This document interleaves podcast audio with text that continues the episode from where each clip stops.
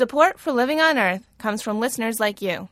Please make a donation online at loe.org or call me at 617 629 3638. And thanks. From Public Radio International, this is Living on Earth. I'm Bruce Gellerman. Building a green energy future. Our best hopes could be blowing in the wind offshore. We are the Saudi Arabia of offshore wind. And it's free as the wind, but critics say there's a price to pay. The problem with offshore wind, wind power that's built out at sea, is just the enormously high cost of building the windmills in the first place. Despite the government go ahead, the nation's first offshore wind farm could be gone with the wind. Also, six months later, scientists take stock of the damage from the BP oil disaster and efforts to save wildlife. It did work, and um, it was the right thing to do at the time. We needed to do something to save those hatchlings. A very well orchestrated plan was put in place, and we got it right. These stories and more this week on Living on Earth. Stay with us. Support for Living on Earth comes from the National Science Foundation and Stonyfield Farm. From the Jennifer and Ted Stanley studios in Somerville, Massachusetts, this is Living on Earth. I'm Bruce Gellerman. California has the seventh largest economy in the world. So, four years ago, when the state adopted an ambitious plan to reduce greenhouse gas emissions, the world took notice. Now, that plan, officially known as Assembly Bill 32, could be history even before it's implemented. Opponents say the bill will stall California's already stale economy and have placed Proposition 23 on the ballot this November. Prop 23 would roll back AB 32. Terry Tamminen was Governor Arnold Schwarzenegger's Secretary of Environmental Protection when AB 32 passed. Today he's head of Seventh Generation Advisors, a climate change consulting firm. Mr. Tamminen, welcome to Living on Earth. Thanks for inviting me. So, for those of us not familiar with California's climate laws, what exactly is Assembly Bill 32? AB 32, as it's called, also known as the Global Warming Solutions Act, pretty lofty title, was designed uh, and passed in 2006 to help California do our fair share to reduce greenhouse gas emissions, modernize the economy uh, with clean energy and energy efficiency and low carbon uh, economic development. So now comes Proposition 23. It's the ballot initiative, which is up to voters in California this November. And it would basically, as I understand it, not kill Assembly Bill 32, but roll it back. Is that right? That's right. I mean, it effectively does kill it because it says that it could not be implemented until unemployment reaches uh, very low levels. And that just puts a lot of uncertainty into the process, which currently is on a path to quite a bit of certainty. Supporters of um, Prop 23, which would roll back 32, have a, a very well financed campaign. There's no question that the proponents of Prop 23 are well financed, and in some ways it's being financed by you and me because uh, we know that it's mostly from three major oil companies from out of state one Oklahoma, two from Texas, that have bankrolled this with millions and millions of dollars. And I say that money comes from you and me because every time we fill up our cars, we're supporting the oil industry that is effectively trying to turn back the clock 100 years on technology and, and California's economic future. So, would there be international implications if Californians voted to roll back AB 32? You know, California has a history of being a leader on environmental policy, whether it was being the first to have a Clean Air Act or uh, a Clean Water Act. The U.S. Congress then typically follows, and then often the rest of the world does. And although Europe was ahead of us on climate change policy, China, which is the other big emitter along with the U.S., that so far has no major regulations, is kind of waiting. And uh, if the U.S. doesn't act, we realize that uh, the rest of the world is not going to come up with a comprehensive solution to this problem. So if California can't do it, this great leader on environmental technology and policy, if California can't do it, you could imagine that Congress would pretty much stall any action, and therefore the U.S. is not going to be part of the solution. So as goes California, so goes the United States. Exactly, and therefore, unfortunately, so goes the world. You know, California has acted like a nation state, especially under Governor Schwarzenegger, and uh, has reached out and, and signed agreements with provinces in China, with states in Brazil to deal with uh, deforestation, with uh, countries in Europe, with provinces up in Canada, and so on. because we realize that there's a real need to share policies, to share technologies, to figure out how to do these things together, and it's uh, it's something the world understands but is still struggling with. So, you know, California could certainly still honor those commitments, but really what's harmed is the economic development that is likely to be coming with them that economic development would be done by, by companies. How would Proposition 23 affect the investment in clean technologies? Well, if Prop 23 passes and effectively ends the implementation of AB 32, then the price on carbon doesn't occur. There isn't a marketplace for carbon emissions where creative businesses can figure out how to reduce faster than others and then trade credits to one another. Uh, the whole concept of a cap and trade is to bring down emissions but allow business the most creative and cost effective ways to, to achieve it. And so, for example, the, the deal that California struck with Brazil to allow carbon credits to be created that could be traded into a California and Western states marketplace for well managed forests that prove they've reduced greenhouse gas emissions by forestry practices. Those credits could be traded to a company in California that has an obligation to reduce but hasn't been able to do so yet. They could buy those credits from Brazil. That entire marketplace goes away, and that entire economic driver for economic development on both ends uh, of the equation goes away. If uh, Proposition 23 were to pass, would California still be able to move forward on some clean energy fronts? Well, certainly. I mean, California has been a leader in solar before the passage of uh, AB 32. We, we passed our own Million Solar Roofs initiative under Governor Schwarzenegger, for example, and we have our renewable portfolio standard, which is helping utilities to make California much greener in terms of the electricity that they deliver to customers. We have our tailpipe emissions standards from clean cars. Those standards were adopted by the Obama administration as national standards. So there's a variety of measures in place that, uh, with or without AB 32, would move forward. But again, it creates a time of uncertainty, which businesses always would come to me when I was in government and say, the one thing we want is certainty. We can deal with a little more cost or you know some other new way of doing business. We just want certainty so we can plan. And Prop 23 is entirely going in the wrong direction. Terry Tamminen is founder of Seventh Generation Advisors. His latest and soon to be released book is Cracking the Carbon Code. Mr. Tamminen, thank you very much. My pleasure. Thanks for asking. October 20th marks half a year since the BP oil disaster. The explosion killed 11 workers, and before the well was capped, some 200 million gallons of oil had gushed into the Gulf of Mexico. Within days, the Obama administration imposed a moratorium on deepwater drilling in the Gulf. This past week, the feds lifted the ban and imposed much stricter safety rules and regulations on the oil industry. But much more murky is the state of the Gulf ecosystem. During the disaster, we spoke with many wildlife scientists. Now, six months later, Living on Earth's Jeff Young caught up with some of them to find out how the Gulf's doing. It was mid May when I last spoke with Melanie Driscoll of the Audubon Society's Louisiana Coastal Initiative. Driscoll walked the beach of Louisiana's Grand Isle, counting birds and looking for signs of the massive oil slick. She knew then that the ultimate effects would be hard to spot. There's a saying about ecology that it's not rocket science, it's a lot more complicated than that. We're looking at a system. The birds rely not just on their feathers insulating them, they rely on food chains that are underwater or in the sand. They rely on protection from predators by being familiar with their surroundings. It's very complicated. Federal records show that some 95 species of birds were collected from the Gulf Coast during the oil blowout. Nearly 7,000 died. And oddly, that's the good news. Driscoll says she had feared a much higher body count by now. And what we know now is that the direct effects were much less than they might have been. Fewer birds were oiled and therefore less death initially. We're still very concerned, though, about the longer term effects of oil in the food chain, oil in the environment and that we may not be seeing the effects of on their reproduction or survival for a number of years.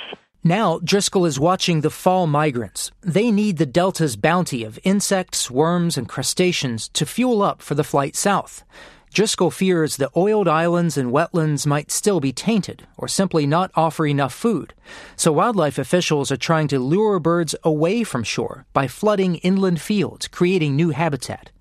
But Driscoll says many species are still drawn to the coasts where they always go. She's finding the most birds in the spots with the most remnant oil. That's what we saw during this sort of six month mark was that because these areas are traditionally such good areas for birds, the birds are choosing to be there even though those are the areas that had the most oil. And so we have concerns that they may be having to work harder to fatten up, or they might not fatten up as well, and therefore not be in, as fit to fly across the Gulf.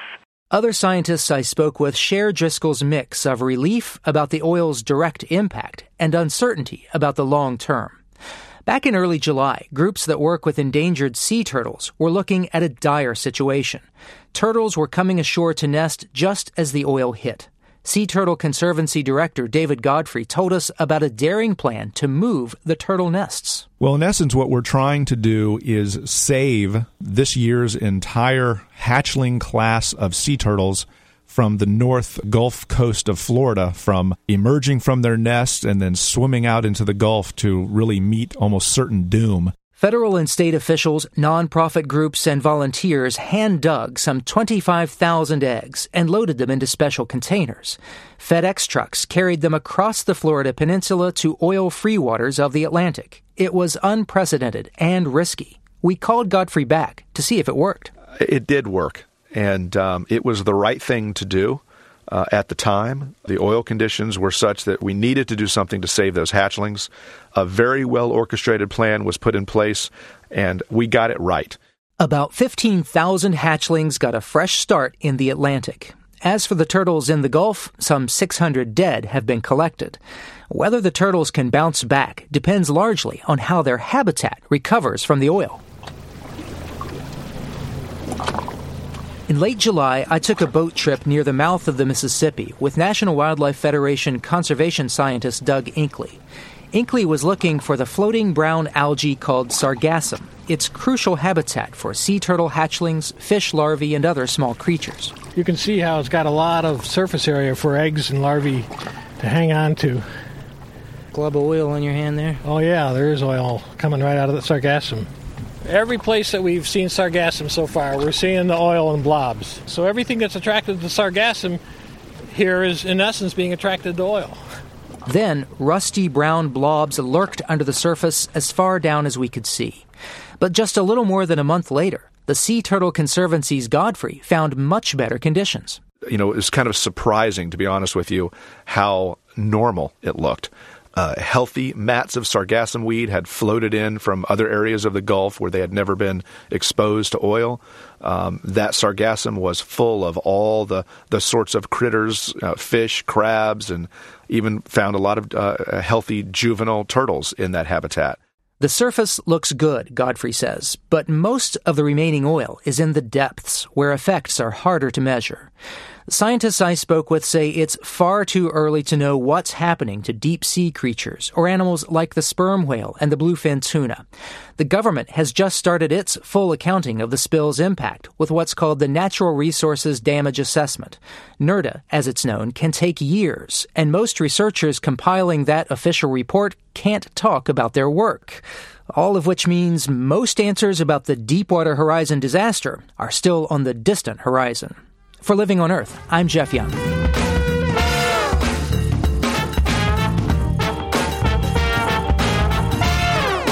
Just ahead, even a weatherman can't tell which way the wind is blowing for the nation's first offshore wind farm. Keep listening to Living on Earth. It's Living on Earth. I'm Bruce Gellerman.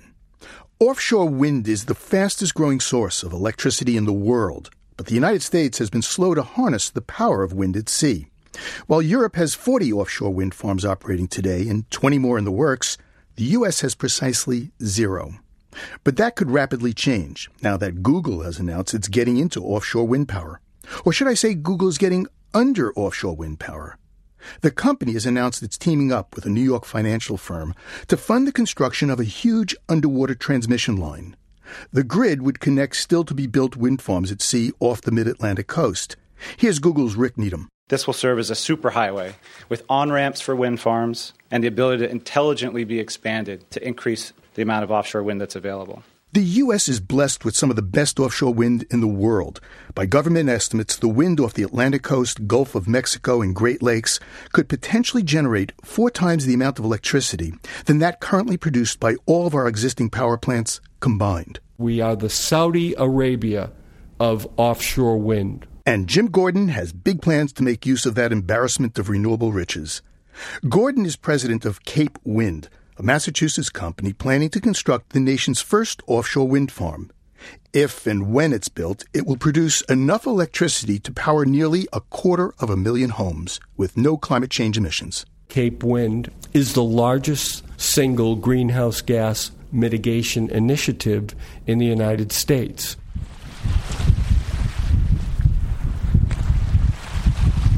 On Nantucket Sound, just off the coast of Cape Cod, the wind blows strong and steady. It's here on a 24 square mile site on what's called Horseshoe Shoal that Jim Gordon wants to erect Cape Wind. 130 huge turbines mounted on giant towers driven deep into the shallow seafloor and close to transmission lines on land. Cape Wind spokesman Mark Rodgers calls the site the perfect place to create energy out of thin air. You know, the basic concept is quite simple, and I think that goes to kind of the elegance of it, which is that instead of burning coal or natural gas to create heat, to boil water, to make steam, to exert a force to turn a turbine, right, which is how electricity is made the conventional way, or in the case of a nuclear reaction, to create heat to do the same thing, you know, here it is just the force of the wind turning the wind turbine blades Offshore wind produces no air pollution or radioactive waste. There's no possibility of an oil disaster or the threat of foreign embargoes. The wind is inexhaustible, and the cost for the fuel, the wind, is zero. But there's a but. It's easy to get dazzled by the notion that wind has to be cheap. You know, the, the wind is free. Jonathan Haughton is senior economist at Beacon Hill Institute. Over the years, the free market think tank has produced a series of reports that conclude Cape Wind will hurt tourism and lower property values.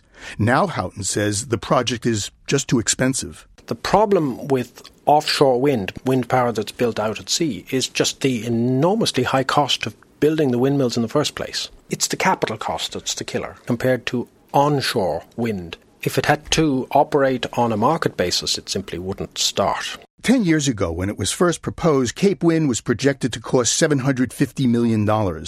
Today, the construction costs have more than tripled. Cape Wind has been treading water for nearly a decade because never before had anyone tried to build a wind farm off the U.S. coast. Jim Gordon essentially had to invent the process. It meant navigating 17 federal bureaucracies and state agencies, negotiating 140 laws and statutes, producing a bookshelf of new environmental studies and surveys, and successfully fending off a dozen lawsuits. It shouldn't take this long because while we've gone through this 10 year tortuous process, the Europeans and now even the Chinese are blowing past us in terms of the offshore wind industry. Still, despite the fact that Cape Wind has received all the federal and state permits and environmental permissions it needs, the project continues to be a hot political issue. At the first gubernatorial debate in Massachusetts, Cape Wind was the issue. It's amazing that only in Massachusetts can we say that a project that has taken 10 years to get from concept to final approval is hasty. Democratic Governor Deval Patrick is running for reelection and the only candidate supporting Cape Wind. I think it's good for us from an environmental point of view, from an energy point of view, from an economic point of view, and from a symbolic point of view. Independent candidate Tim Cahill disagrees. Cape Wind is the wrong project in the wrong place at the wrong time. We're talking about windmills. Windmills is not a new technology. It's not a technology that really, I think, is moving us forward. It'd be like me saying we should go back to steam engines rather than diesel for, for freight trains. Republican candidate Charlie Baker says he supports renewable energy, just not Cape Wind. There are other alternatives that are available to us that are cheaper, more affordable, and in the end, I believe better from a diversification strategy than this one. This is a monstrous big bet on one project when in many ways we probably should be better off letting a thousand flowers of other kinds bloom along the way. Perhaps surprisingly, Jill Stein, the Green Rainbow Party candidate, also questions the value of the offshore wind project. As Cape Wind comes to us today, it's clearly not delivering the most green energy for every dollar invested, and it's asking for an enormous investment, probably $2.5 billion, that will mostly come from ratepayers. A recent Boston Globe poll found nearly 70% of Massachusetts residents favor Cape Wind, but support drops to half when the price of its energy is considered. It's only now, at the end of the process, that consumers have learned the price they'll pay.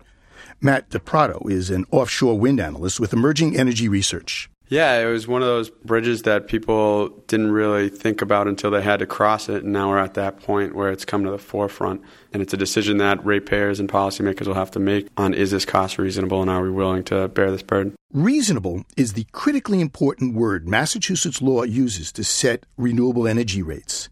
But what's reasonable to pay for energy from the nation's first offshore wind farm? To find an answer, I headed to a hearing at the Massachusetts Department of Public Utilities. My route turned out to be a small metaphor for the twists and turns the Cape Wind project has taken over the past decade. The DPU is located in Boston's South Station. First, I got a badge from the receptionist and took an elevator to the second floor. There, I showed my badge to another receptionist who gave me a key. I unlocked the door, held it open with my foot, and tossed the key back to the receptionist. Then, at the end of a long hallway overlooking the train station, I walked down a short flight of steps. Then, I took another elevator up to the fourth floor and followed handwritten signs. The labyrinth led to a makeshift hearing room, which I found filled with lawyers and industry officials. In addition, there are a number of information requests that have been submitted pursuant to um, motions for protective treatment, AG-CW-3-7A, B, and C. They were listening to a mind-numbing litany of renewable energy regulation minutiae. APNS-AG-1-1. This slow moving hearing might lack the high drama of political debate, but it's here that the future of Cape Wind, and indirectly that of the nation's offshore wind industry, will be decided. Investors will be looking to see if offshore wind can be profitable. For Cape Wind, it means convincing two of the three public utility commissioners that the cost of energy from the wind farm is reasonable and worth the price consumers will pay. But even Cape Wind's Mark Rodgers acknowledges the price is high. Well, offshore wind is more expensive than uh, land based wind, for example. More than twice as expensive as wind generated on land or electricity produced by burning fossil fuels or nuclear power.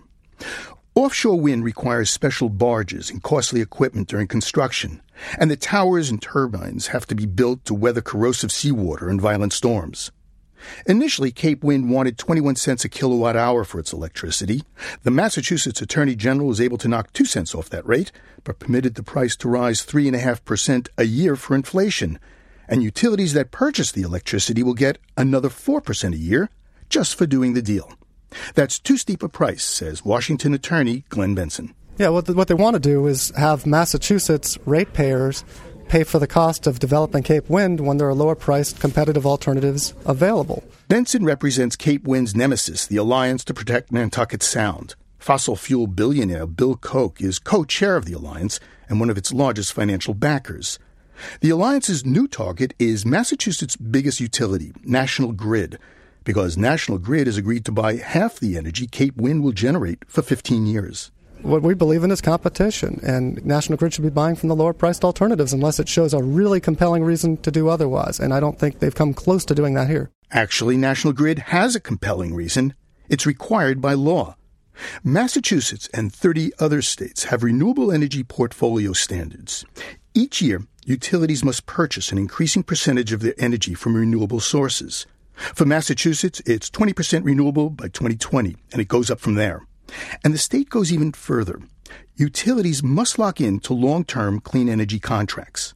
Ronald Gerwatowski, general counsel of National Grid, did a supply and demand analysis of the company's future energy needs and found the utility had no alternative but to buy energy from Cape Wind. And we look across the next 10 to 15 years and we see this huge renewables resources gap. And, and it was our judgment that that gap really can't be filled in, in a reasonable period of time without Cape Wind being a part of the mix. Because utilities get their electricity from a variety of sources, National Grid calculates the high price of Cape Wind energy will only cost the average consumer about a dollar and a quarter more a month. And Ian Bowles, Massachusetts Secretary of Energy and Environment, says the long term contract will act as a hedge against fossil fuel price hikes in the future. My view is that the contract is more likely than not to save money for consumers over its 15 year life.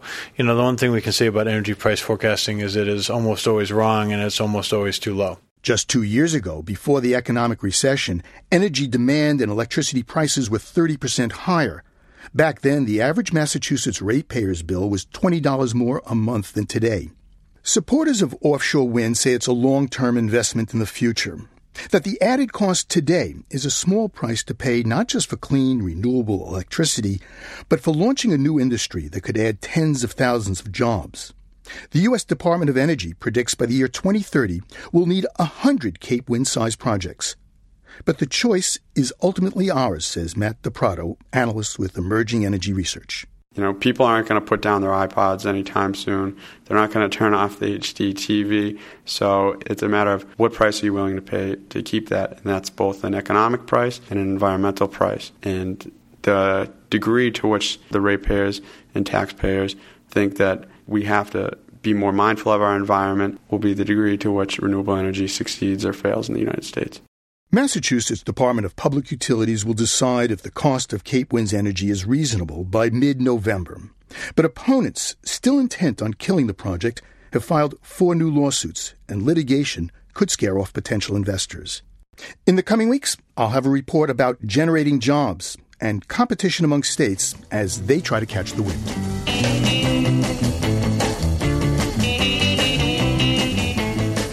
Coming up, turning over a new leaf, an electric leaf, that is. But first, this note on emerging science from Megan Miner. Surfers aren't alone in their love of riding waves. Ocean dwelling crocodiles like to catch big water swells too.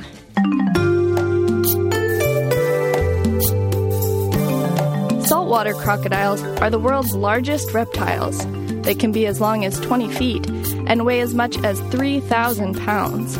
These massive beasts spend most of their time lounging in waters throughout the coastal Pacific and have surprisingly little genetic diversity for such a large range. Scientists have long wondered how these relatively poor swimmers travel to distant places, so Australian researchers in Queensland decided to monitor the creatures.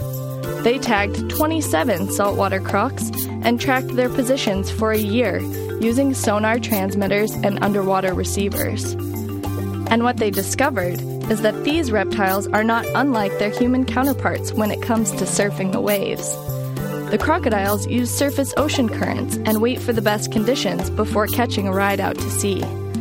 And they have a good sense of direction. An earlier study found that these crocs were able to find their way back home after being relocated hundreds of miles away. For years, mariners have reported spotting these floating giants far from land but now, sightings can be validated. And with all four claws paddling along in the water, these bulky behemoths really know how to hang 20. That's this week's note on emerging science. I'm Megan Miner. A London Times reporter recently set a world efficiency record driving a standard VW Passat from Kent, England to the south of France and back, 1,530 miles on just 20 and a half gallons of gas. That's 75 miles per gallon. But Nissan's new car, the Leaf, gets five times better mileage with no gas at all. Leaf has become a backronym, leading environmentally friendly, affordable family car. And Living on Earth's forward looking Western Bureau Chief Ingrid Lobet took it for a spin. Ingrid, how was it? It wasn't really that different from driving other cars in its class, maybe a Nissan Sentra, Toyota Corolla, Honda Civic, except that the handling was maybe a, a, little bit better, really responsive, nothing sloppy in the handling of this car at all. And the other thing is, of course, since it's electric, you have really strong pickup because you've got the full torque of the motor available as soon as you touch the accelerator. And uh, also, I was impressed with how tightly it took the curves. And quiet, I guess, right? Silent. Yep. Electric cars are quiet. Is it big? Is it small? Is it comfortable? It's comfortable. I have to tell you, it really reminds you of driving another car that would be in the same size class, like a compact car. So, you know, you don't have a feeling of luxury, but you don't really feel cramped. You definitely can put five people in this car, and they say you can put three car seats across the back if you had the need for three car seats at one time, Bruce. Um, you can also fold those rear seats down and you can fold them down in two different units. So you could have, let's say, a second passenger in the back, but put a larger piece of luggage in the back by folding down the other half of the back seat. So it's got that kind of flexibility that a lot of the compact cars have right now. How far can you go? About 100 miles, but this will depend somewhat on the weather because if you need to turn on the heat or the air conditioning, if you have to keep run that very much, uh, then you're going to get less. You're going to get maybe only 65 miles to the charge. But if you have mild weather, you don't need to run the air conditioning or the heat, and uh, you're going maybe 40 miles an hour most of the time, you might get more, like 135 miles to the charge. Now, we should say this is not a hybrid. There's no two motors. There's just one motor, and it's an electric motor. This is a fully electric battery only car, no gasoline. But what if I take a nice drive and, and uh, you know, I run out of juice? What do I do? Where do I go?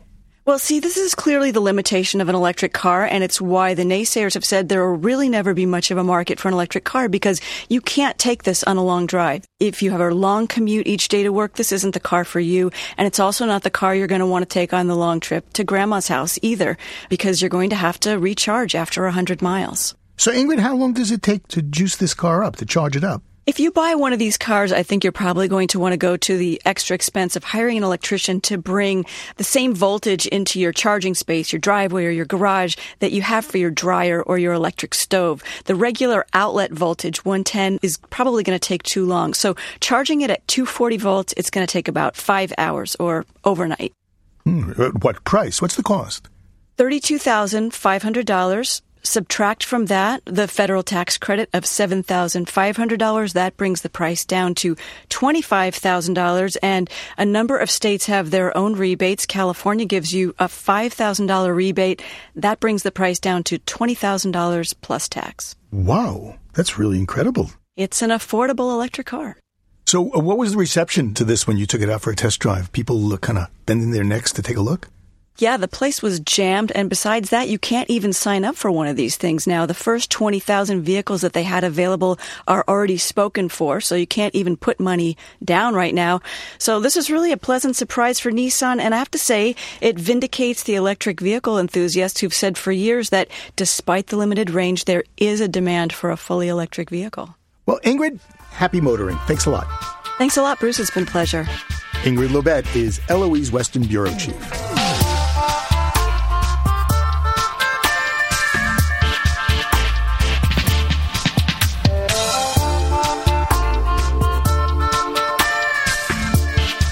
Coming up, shrinking the carbon footprint of your clothes. Just ahead on Living on Earth.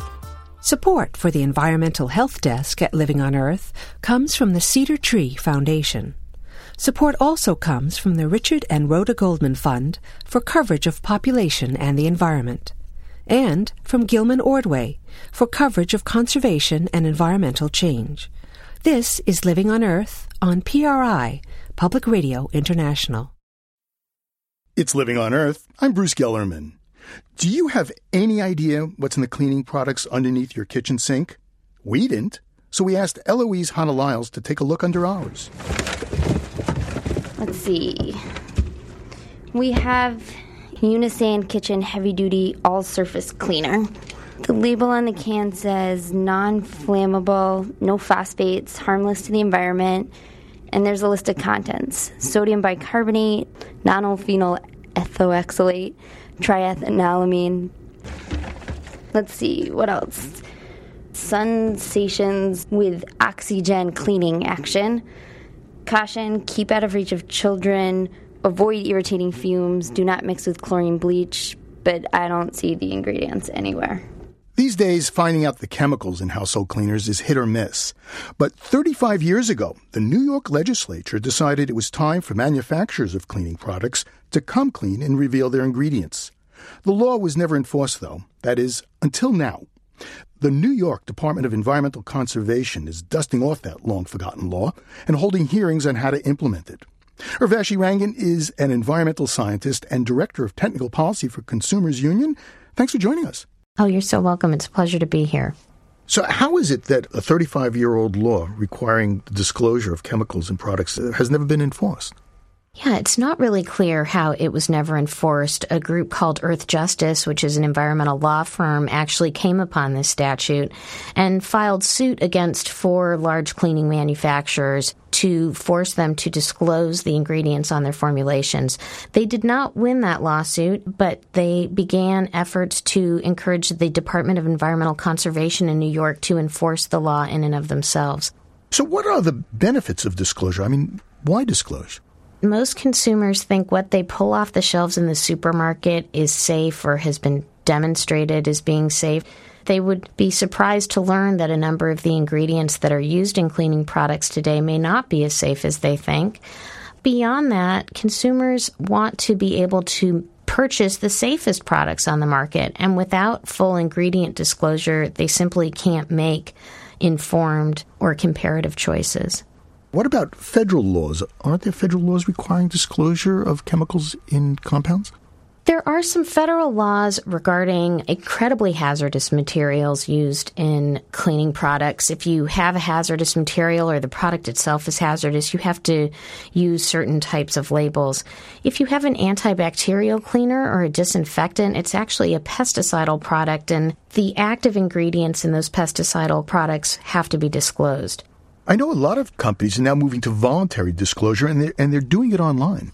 There are a number of progressive companies who are really going above and beyond what's required of them today to provide ingredient disclosure. They can even do a better job too when we look at things like plant derived surfactant as an ingredient. Tell us what surfactant it is. Well, I'm going to go to a, a website. It's what's inside scjohnson.com.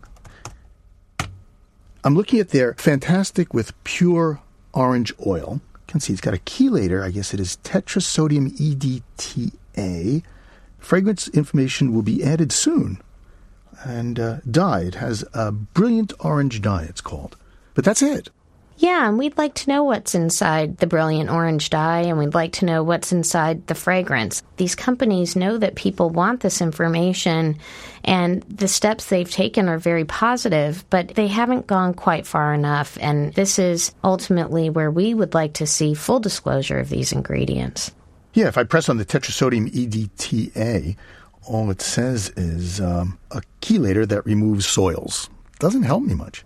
No, and one of the parts of this law in New York that's very interesting is that these ingredients should be disclosed along with their health or environmental hazard information. And that's something that consumers are also looking for in terms of being able to make the best informed choices.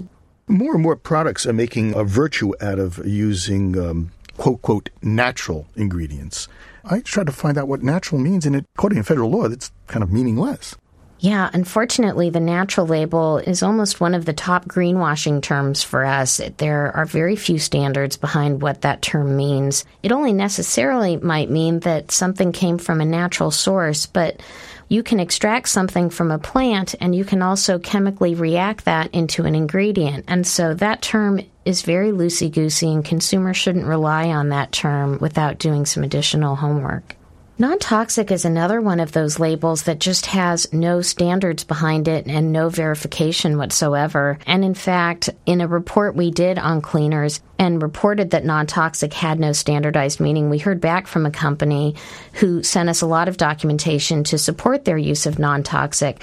In review of that documentation, we actually came upon a carcinogen that's used in the product. And so it's just sort of highlights how companies can use that term really any which way they want to, even if they have a little bit of carcinogen in their product too.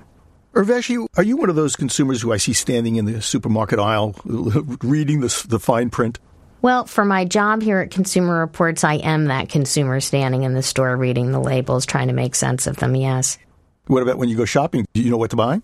Not all the time. And I see new labels all the time on the market. And I always have to ask myself, what do they mean? Is somebody behind them? Is there a set of standards behind it?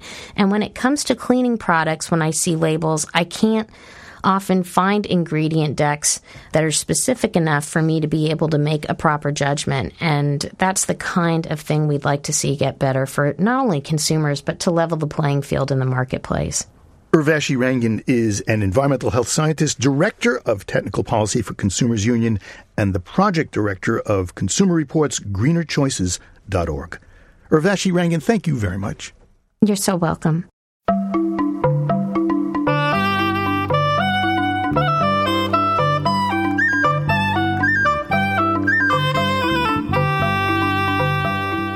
Over much of North America, skeins of geese and ducks are heading south down the flyways to warmer climes. But as the weather cools, some birds flock to wetlands and waters not so far away. Frank Corrado has this bird note.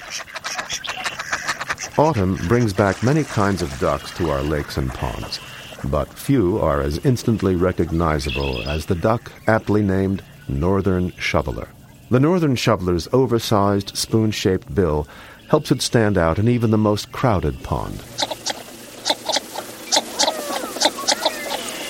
And while it doesn't actually use its bill to shovel, the northern shoveler's extra large bill has a very special function.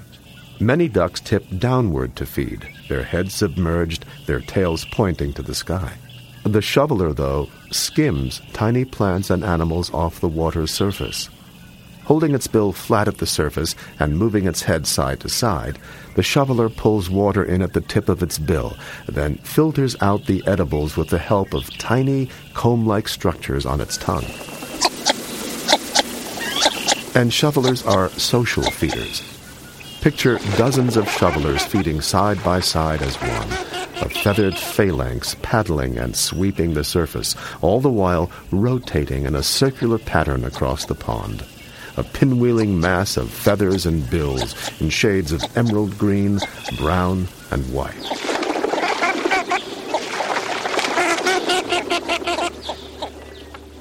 That's Frank Corrado for Bird Note. You can see videos of northern shovelers at our website, loe.org.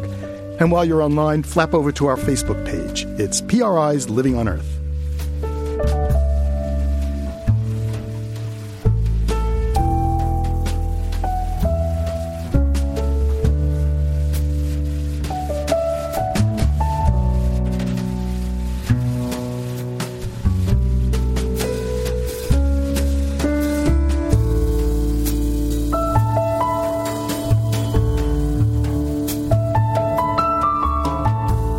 California, there's a new fashion.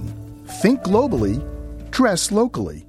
Clothing makes the environmentalist for a woman who has sworn off materials from afar and will only dress in local wear. Reporter Lonnie Shavelson has our story.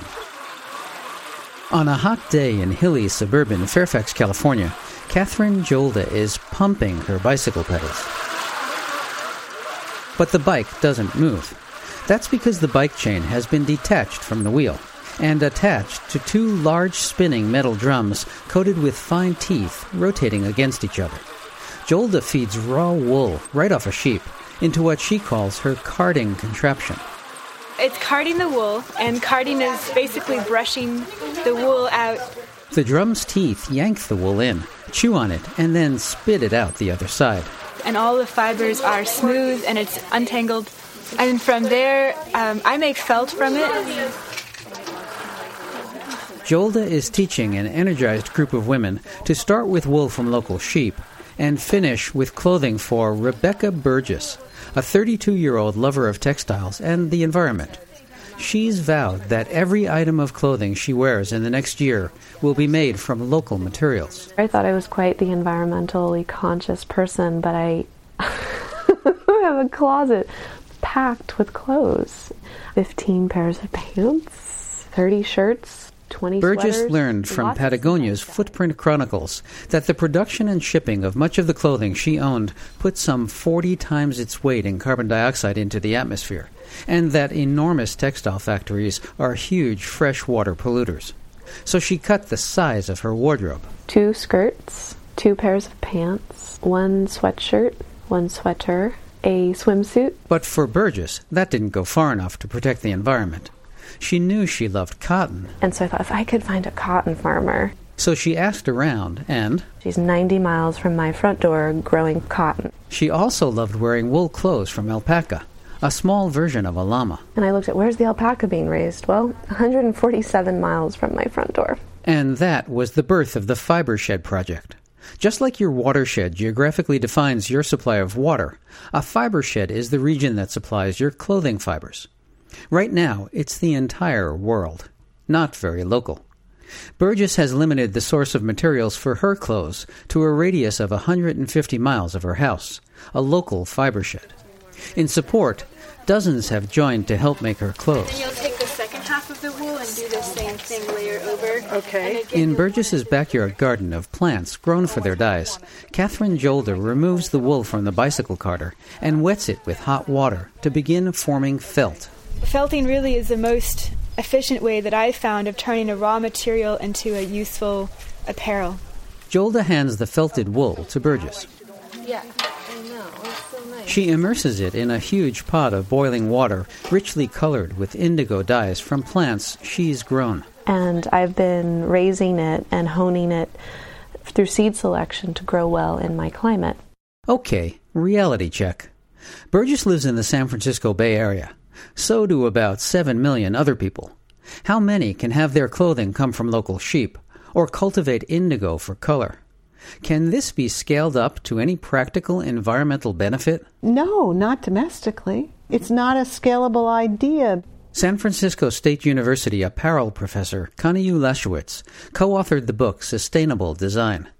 She says the Fibershed project is dependent on Burgess's extraordinary knowledge and dedication in a geographic area rich in natural plant fibers, animals, and activists. I think that this is an ecological curiosity going on in Northern California. But, says the professor, criticizing the Fibershed project because it can't be scaled up to millions of clothing buyers in a fabric based environmental revolution misses the point. This project, she says, reflects a general movement in the garment industry towards sustainability. Sustainable design, green design, eco design. How can we simplify, reduce carbon footprints? There is a great movement to produce local, to manufacture local. And in that sense, she says, the Fibershed project should not be judged by whether it's upwardly scalable in money or marketing. But scalable in the idea of the value and the meaning for this individual and what others can learn from that. It's interesting. It's more than interesting. What she is doing with her inspiration for this project is also the idea of I can sustain myself. Burgess admits that a local wardrobe is for the rare few, like her, with time, skills, and a lot of supportive friends to design, dye, weave, and sew. But she says the Fibershed project also illustrates the grand ecological errors of the textile industry. Take the wool being fed into the backyard bicycle carding mill. The region's sheep are raised for meat, not wool. The ranchers had been throwing the wool into landfills, 70,000 pounds of it a year, until Burgess started gathering some for her clothes. The rest still goes to landfills, says Burgess. We're importing millions of pounds of wool from New Zealand. It's being milled in China, and yet we're throwing wool away here. And since this all started with Burgess's realization that her commercially made clothes create a huge carbon imprint, she is now calculating the environmental impact of her fibershed clothes. What's her carbon output when she drives to sheep ranches to get wool, or transport locally grown cotton just for her use? How much water does it take to wash the wool and cotton, irrigate her dye plants? How much energy to boil water to make the dyes, run her sewing machine, light her workshop? Burgess estimates that fibershed clothes are less environmentally costly, but the data is not in yet. For Living on Earth, I'm Lonnie Shavelson. To see a slideshow of the Fibershed project, go to our website, loe.org.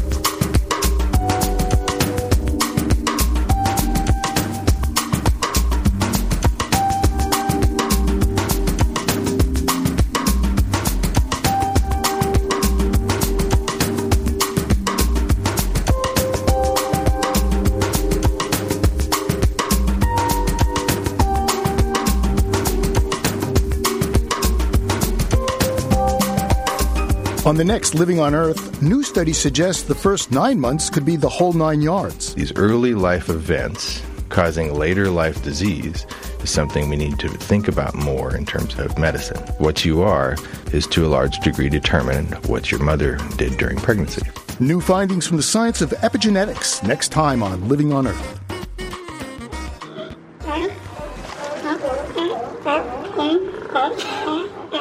The belching, sneezing, coughing, and wheezing may sound like a bad cold, but the barking gives it away. These noisy mammals are California sea lions.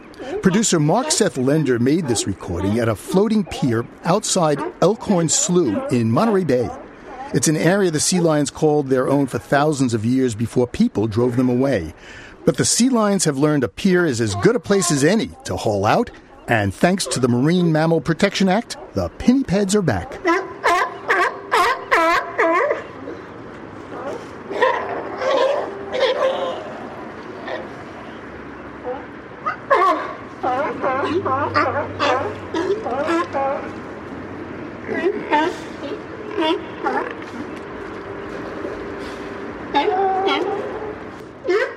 Living on Earth is produced by the World Media Foundation. Our crew includes Bobby Bascomb, Eileen Bolinsky, Ingrid Lobet, Helen Palmer, Jessica Lee Smith, Ike Sriskandarajah Mitra Taj, and Jeff Young, with help from Sarah Calkins and Sammy Souza. Our interns are Nora Doyle Burr and Hannah Lyles. We had engineering help this week from Dana Chisholm. Jeff Turton is our technical director. Allison Lirish composed our themes. Steve Curwood is our executive producer. You can find us anytime at loe.org. And while you're online, visit myplanetharmony.com. Our sister program, Planet Harmony, welcomes all and pays special attention to stories affecting communities of color. Log on and join the discussion at myplanetharmony.com. I'm Bruce Gellerman. Thanks for listening. Funding for Living on Earth comes from the National Science Foundation, supporting coverage of emerging science, and Stonyfield Farm, organic yogurt and smoothies. Stonyfield pays its farmers not to use artificial growth hormones on their cows. Details at stonyfield.com. Support also comes from you, our listeners. The Ford Foundation, the Town Creek Foundation, the Oak Foundation, supporting coverage of climate change and marine issues, and Pax World Mutual Funds, integrating environmental, social, and governance factors into investment analysis and decision making.